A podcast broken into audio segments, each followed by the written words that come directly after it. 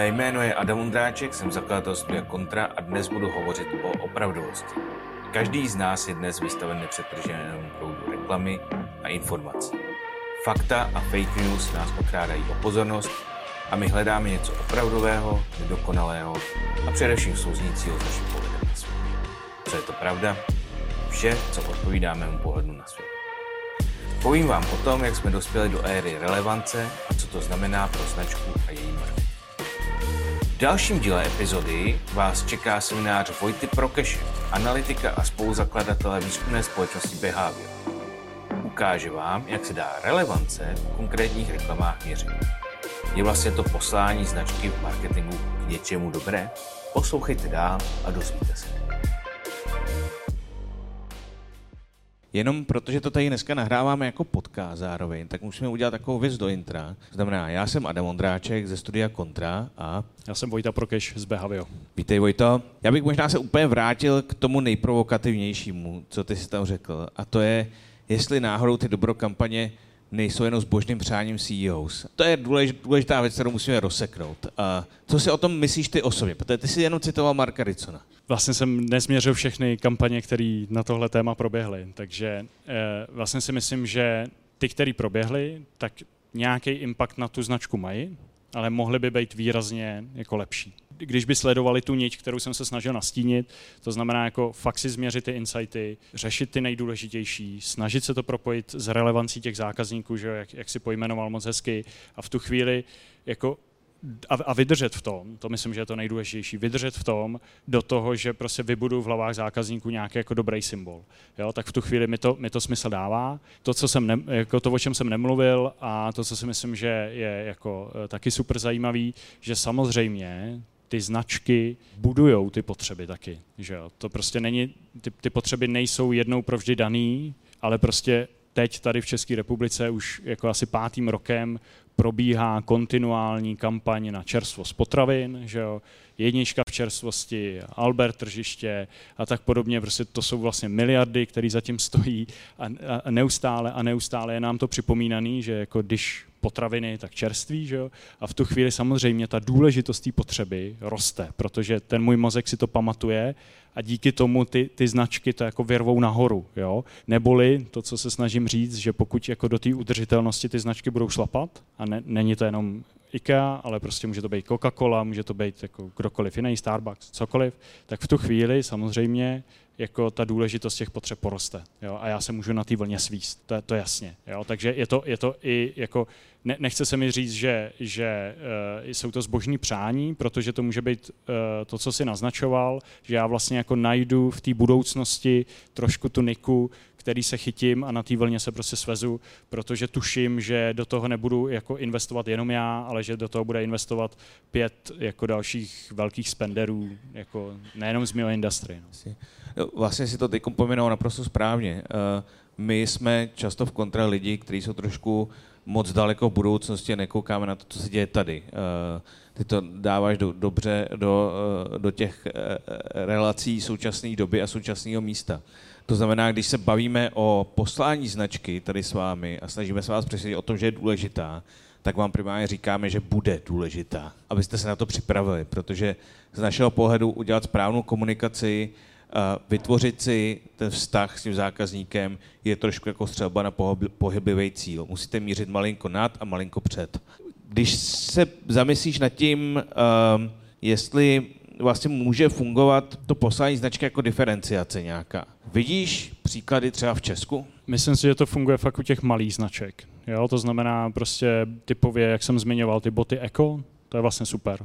Prostě uh, je to menší, přijde, že to prostě udržitelné boty v tomhle státě chce, nevím, asi 28% lidí, v momentu, kdy já jako malá značka na to vsadím a chci si urvat právě těch, nevím, třeba 10% jako zákazníků, tak je to úplně OK a ta diferenciace tam funguje. Diferencovat se malou potřebou, jako je udržitelnost, jako třeba z pohledu IKEA, je jako cesta do pekel. Vlastně IKEA by neměla dělat ale my přece o té diferenciaci neuvažujeme v tom slova smyslu, že to je buď a nebo. Je to vlastně přidaný bonus vůči té kvalitě, protože, nebo já to aspoň tak chápu, a nevím, jestli ty taky, uh, ta kvalita je vlastně baseline, uh, který v úzovkách vyžaduje, kterou, kterou vyžaduje každý zákazník. OK, asi uměrně třeba penězům, který může utratit, ale je to nějaký baseline, to znamená, pokud um, si ukazoval, že uh, kvalitu vyžaduje 74% zákazníků a udržitelnost vyžaduje 25%, tak to přece není nutně jakoby o porovnání buď a nebo,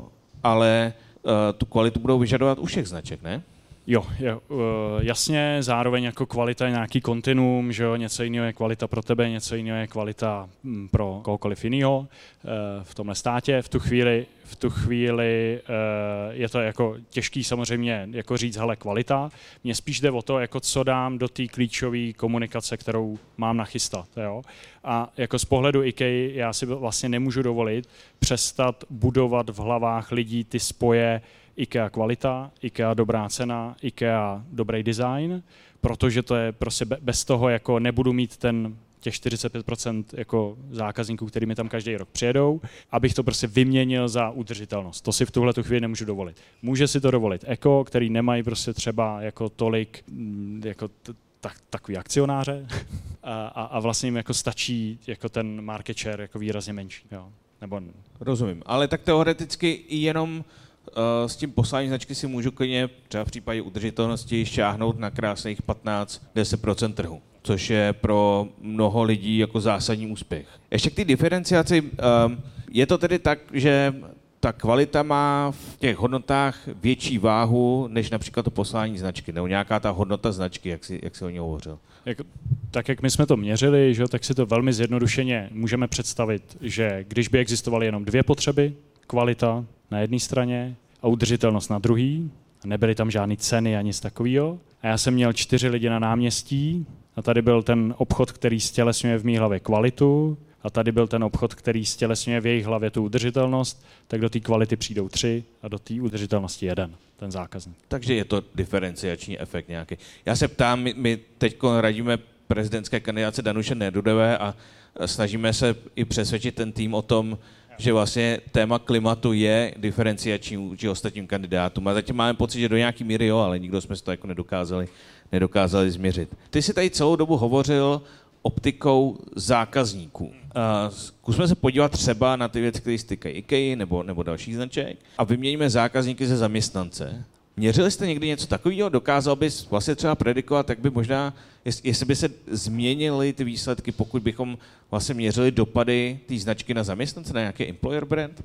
Jo, to je eh, skvělá, skvělá oblast vlastně přenosu tý, toho velkého brandu do toho, do toho employee brandu. E, jako velkou výhodu samozřejmě tam mají ty velké značky, jo, typu Škodovka má vlastně úplně jinou startovní pozici, i když ten inzerát vypadá úplně jako stejně jako inzerát nevím kam, tak v tu chvíli samozřejmě prostě já kvůli tomu logu uh, si jako 90% lidí třeba vybere tenhle. Jo?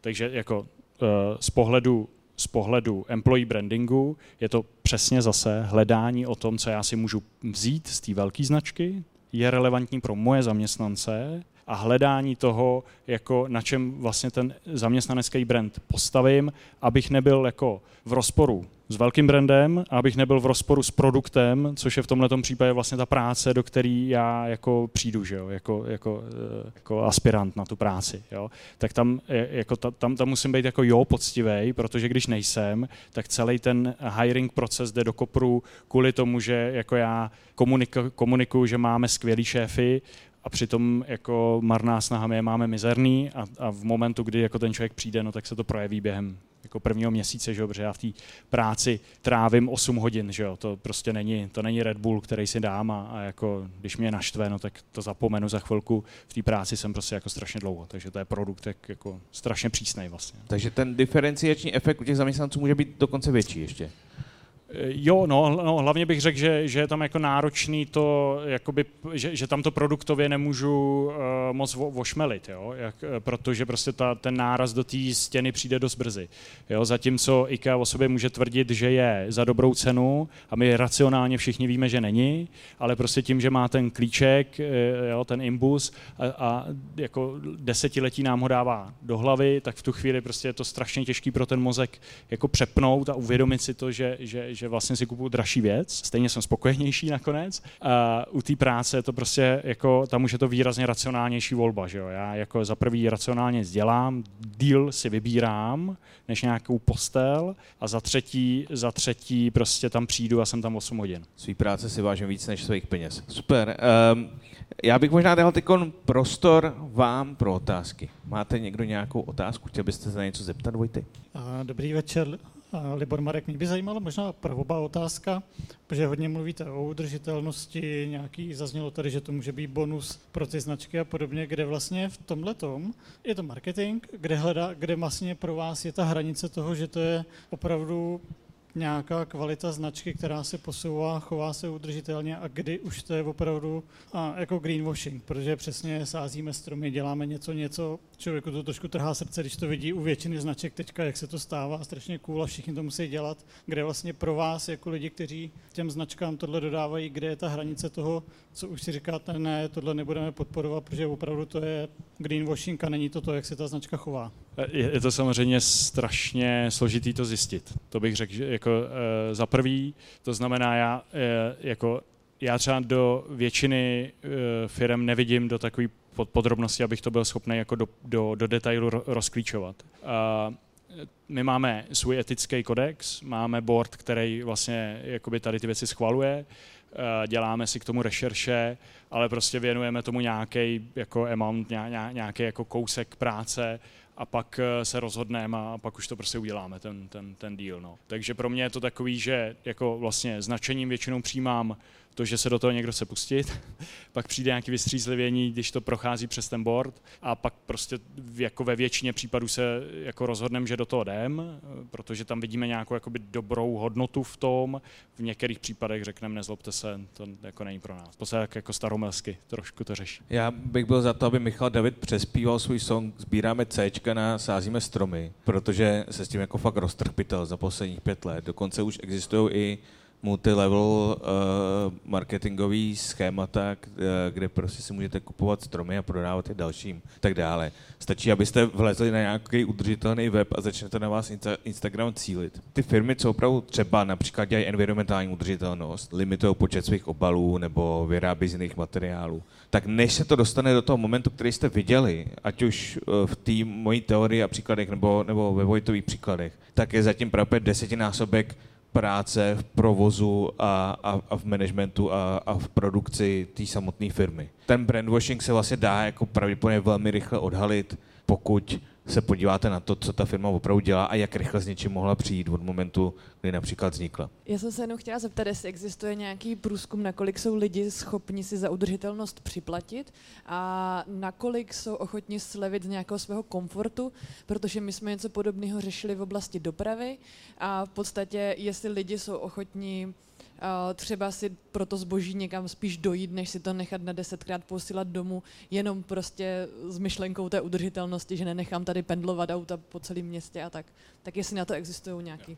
Jak to dopadlo, jestli se můžu zeptat, ten výzkum? No, my jsme, my jsme byli tak jakoby docela v začátcích, my jsme to řešili v souvislosti třeba i s dopravou jakoby na nákladních kolech, jestli prostě člověk uh, radši třeba dá přednost za 10 korun prostě dopravě uh, normálním jakoby autem, dodávkou, anebo jestli je schopen si za to dát o 30 korun navíc a nechat si to dovést třeba elektromobilem nebo třeba nákladním kolem. A myslím si, že to dopadlo tak, že lidi moc na to neslyšejí zatím, tak jestli máte nějaké jiné poznatky. Super, rozumím a v podstatě jsou s ním. Eh, strašně moc záleží na té konkrétní situaci. To znamená, že jinak se budou lidi chovat, když jde o burgery, jo, a jako český hovězí třeba. Tam jsme jednou měřili pro McDonald's, jestli jsou si lidi ochotní připlatit aspoň jako pět korun, myslím, že to bylo, jako za ten burger, pokud bude z českého hovězího, oni vlastně stáli před strategickým rozhodnutím, jestli, jestli do toho jít nebo nejít, jestli jako mají dovážet to hovězí, nebo jestli ho mají mít tady z českých farem. A spočítali si, že prostě jeden burger by býval stál prostě asi o, o pět korun navíc. A my jsme dělali jako analýzu a zjistili jsme, že, že do toho vlastně nemůžou jít, že by je to položilo. A tady ty věci, čili za prvý, jako strašně moc záleží na té konkrétní situaci. U bot by to byla prostě jiná situace, u uh, toho FMCG úplně jiná, u toho, když si chci něco dovíst, taky jiná. Uh, takže jako, je, to, je to jako takhle specifický. Druhá věc je, a to už je spíš pohled výzkumníka, je se to strašně těžko měří, protože lidi mají tendenci prostě deklarativně vlastně říct cokoliv. Jediná, uh, jediná jako metoda, která k tomu aspoň trošku odpovídá, je takzvaný conjoint, jako kde si vybírám vlastně z možností, už to vlastně simuluje ten můj nákup přímo, takhle jsme měřili třeba ty burgery a pak v zásadě jako já jsem schopný na základě jako mnoha desetitisíců voleb těch lidí tak jako rozhodnout o tom, jako kolik mi to český hovězí přidá na té ceně. Jo? A my jsme teda jako vyhodnotili, že to, to byly možná i záporné částky, že to těm lidem bylo fakt úplně jedno vlastně. A jako takhle, by, takhle bychom to museli jako řešit. Jo? Ale souzním s váma, eh, jako myslím si, že jako když pak jde do tuhýho, já se mám rozhodnout, tak těch lidí, kteří si je ochotní připlatit za něco takového, to, co třeba zmiňujete, tak jsou jako řádově mm, jako 5-10%. Mm, no. Já bych možná jenom takový selským rozumem vysvětlení možná výsledku toho McDonald's.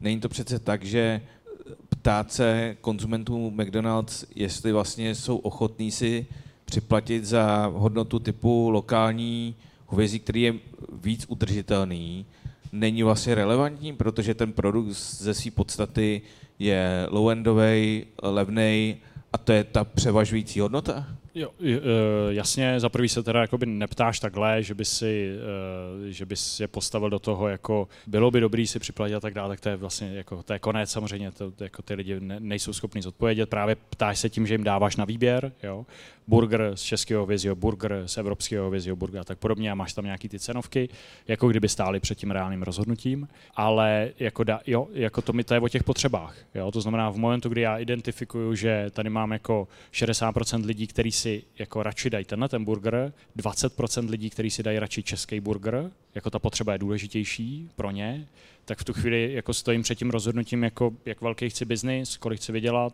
a jestli mi to za to stojí. Jasně, ale ta znalost, ta relevance toho, že když si nechávám posílat balíček, tak mi možná rychleji dojde, že tam existuje uh, nějaká environmentální stopa, protože balíček jde autem, to mi dojde, zatímco tady mi vlastně jakoby ta hodnota nedojde. Jo, souhlas. Díky moc za vaši pozornost. Já vás poprosím ještě jednou potlesk pro Vojtu a určitě budeme rádi, když přijdete znovu. Kontra podcast můžete poslouchat na všech dostupných platformách. Nejlepší ale bude, když se přihlásíte do našeho newsletteru na webu drkontra.com. Neuniknou vám tak nejen další díly, ale naše pravidelné strategické digesty, články a další mýta. Tak naslyšenou.